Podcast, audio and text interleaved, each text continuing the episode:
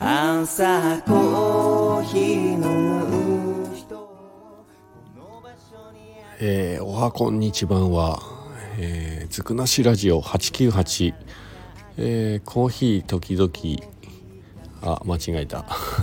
雑談時々コーヒーと白馬のローカルニュースということで、えー、今日はですね、えー、東京の方に用事があってですね来ています。で、まあ、昨日からね東京にいるんですけども、とりあえずね、えー、コーヒー屋さんよんけん行ってきました。えー、まずはですね新宿バスターついて御苑の方ですね、新宿御苑の方に移動して、えー、オールシーズンズコーヒースタンドさんに行ってきました。で、曜日ね日曜日っていうことを忘れていて、しかもお昼時だったんですごい長い行列ができていて、あらこれはと思ったんですけど、まああのー、テイクアウトの方は中の方にお入りくださいっていうね張り紙がしてあって、でまあそのタイミングで失礼しました、えー、今ねちょっと他のお客さんが来たので、はい、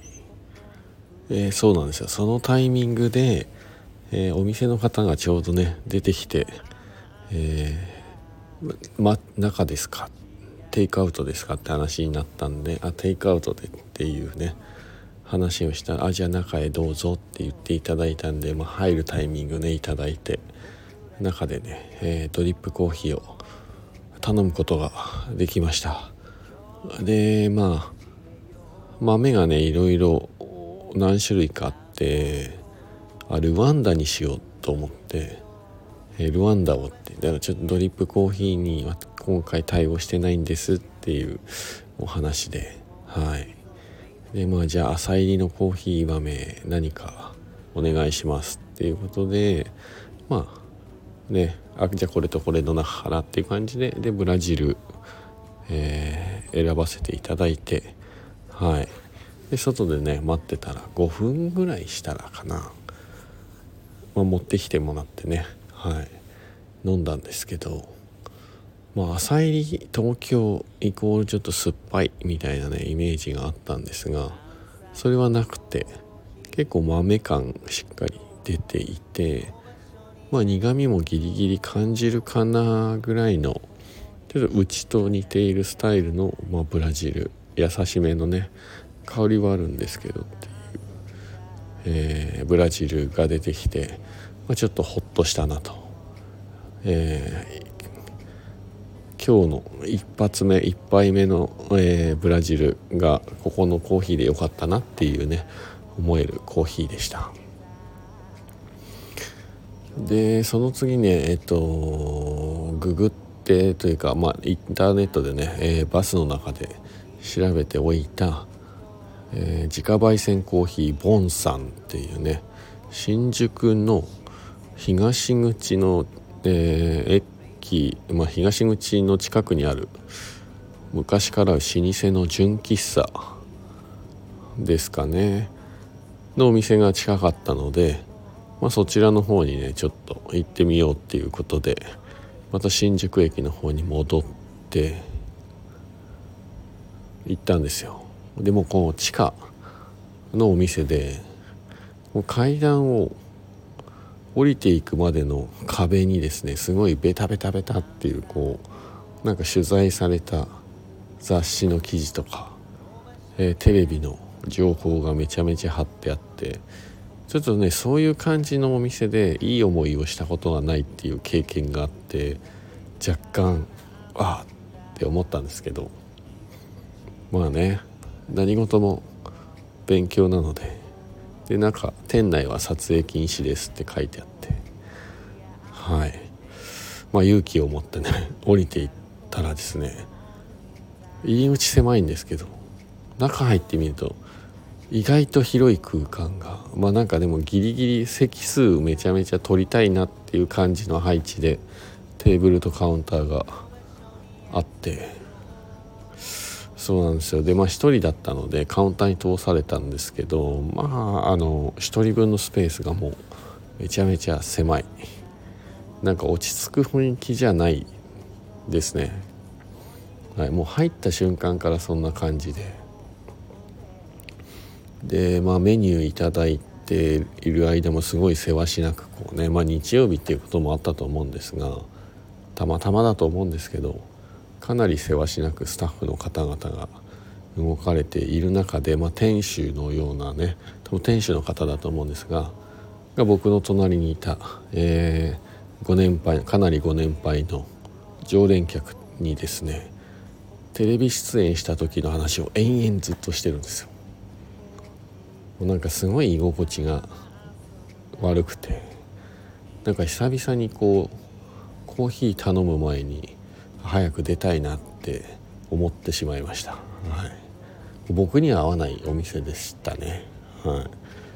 い、でコーヒーもですね、まあそんなに種類は多くないんですけど、えー、いっぱいせんさんびゃくえんでした。はい、ブレンドコーヒ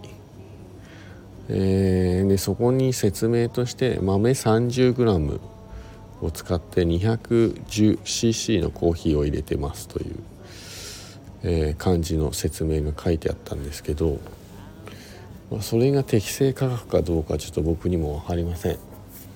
アンティークの、まあ、コーヒーカップ使ってるっていうところを加味しても、まあ、適正価格なのがちょっと分かんないですが、はい、結構ハイソサエティな純喫茶でしたね。あとはね、あの興味持っていただいた方は、えー、自分の目でね、まあ人それぞれ感性違いますんで、えー、試してみていただけたらなと思います。えー、新宿の東口の自家焙煎コーヒーボンさんですね。はい、でそこがにけんめで、でさんけんめはですね、ちょっと東京について今ここの辺新宿にいますみたいなツイートをしたら、知り合いの方がおすすめのところを教えてくださいっていうツイートしたところ、にけんぐらい教えてもらった、えー、とうちのいっけん、スワンプコーヒースタンドさん、あちょっと行ってみようと思って、えー、癒されに、はい、そちらの方に移動して、まあそっからボンさんからどれぐらいかな、じゅっぷんじゅうごふんぐらいかな、歩いて。あんまりね新宿でも行ったことのないエリアの方でしたね。で結構小さめな店内で着いたら、ただすごい心地いいね、えー、レコードの音が流れていて、まあ中はすごい狭かったんで座ることできなかったんですけど、なんとこのご時世テイクアウトするとひゃくえん引きっていうサービスをしていて、いや思わずね、あのちょっと入れている間にちょっといろいろね話聞かせていただいて、普通こうテイクアウトってプラスになるイメージなんですけど、割引してくれるんですねなんつって話をしてたら、まあやっぱね開店した当時結構お客様が来なくて苦労したっていう話から、なんかそういうサービスをもう気持ちでや続けてますっていう感じでした。でこちらもね、あの豆いろいろあった中でコスタリカっていうのが目について、実は今あの新しくねお店、自分がやってるコーヒースタンドの方でコスタリカを仕入れしてあったんですけど、どの度合いで焙煎したらいいか迷ってたので、あちょうどいいと思って飲みたかったんですが、ちょっと売り切れで、はい、今回出会えず、えー、なんか癒されたい方はガテこちらのガテマラをって書いてあったので、もうその一言でねガテマラ注文させていただきました。はい、いやでもね、もうすごい小さいお店で若い方がやってらっしゃったんですけど、所作、えーね、コーヒーを入れる時のこうね、なんで動作というかがとても丁寧で好感がね持てたので、その辺もちょっといろいろ聞かせていただいて、はい、ちょっと真似できるとこは真似してみようかなって思いましたね。なので行ってよかったなって思います。やっぱこう自分のお店以外のところに行くとね、いろんな発見があっていいですね。でやっぱ狭い店だからこそお客様との距離が近いので、こう入れる時のね作業風景とか見られるわけじゃないですか。だからやっぱ所作っていうものはね、できるだけ綺麗に丁寧にね美しくできれば、やっぱりそれだけ飲む側待ってる側もね楽しいなって思ったんで、ちょっとその辺は見習おうかなと思いました。はい、えー、勧めてくれたコーヒー沼の翔平さん、ありがとうございます。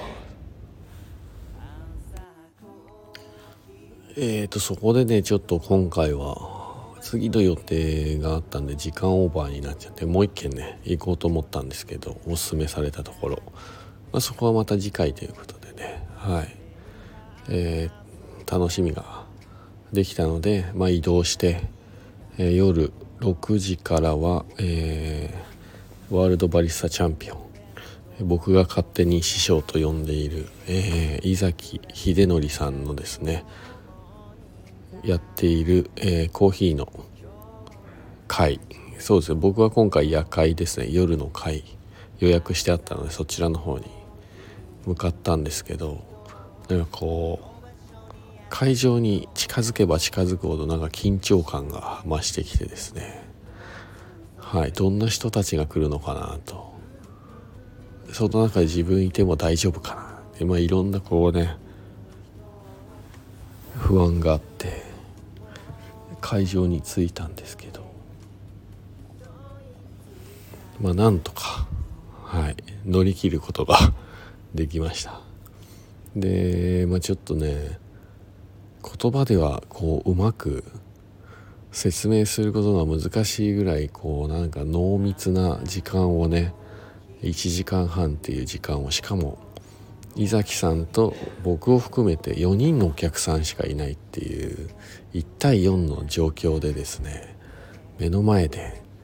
えー、コーヒーのフルコースいただきました。えー、で今回の豆は、えー、アラビカ種っていうねコーヒーのなんかスペシャリティコーヒーって言われる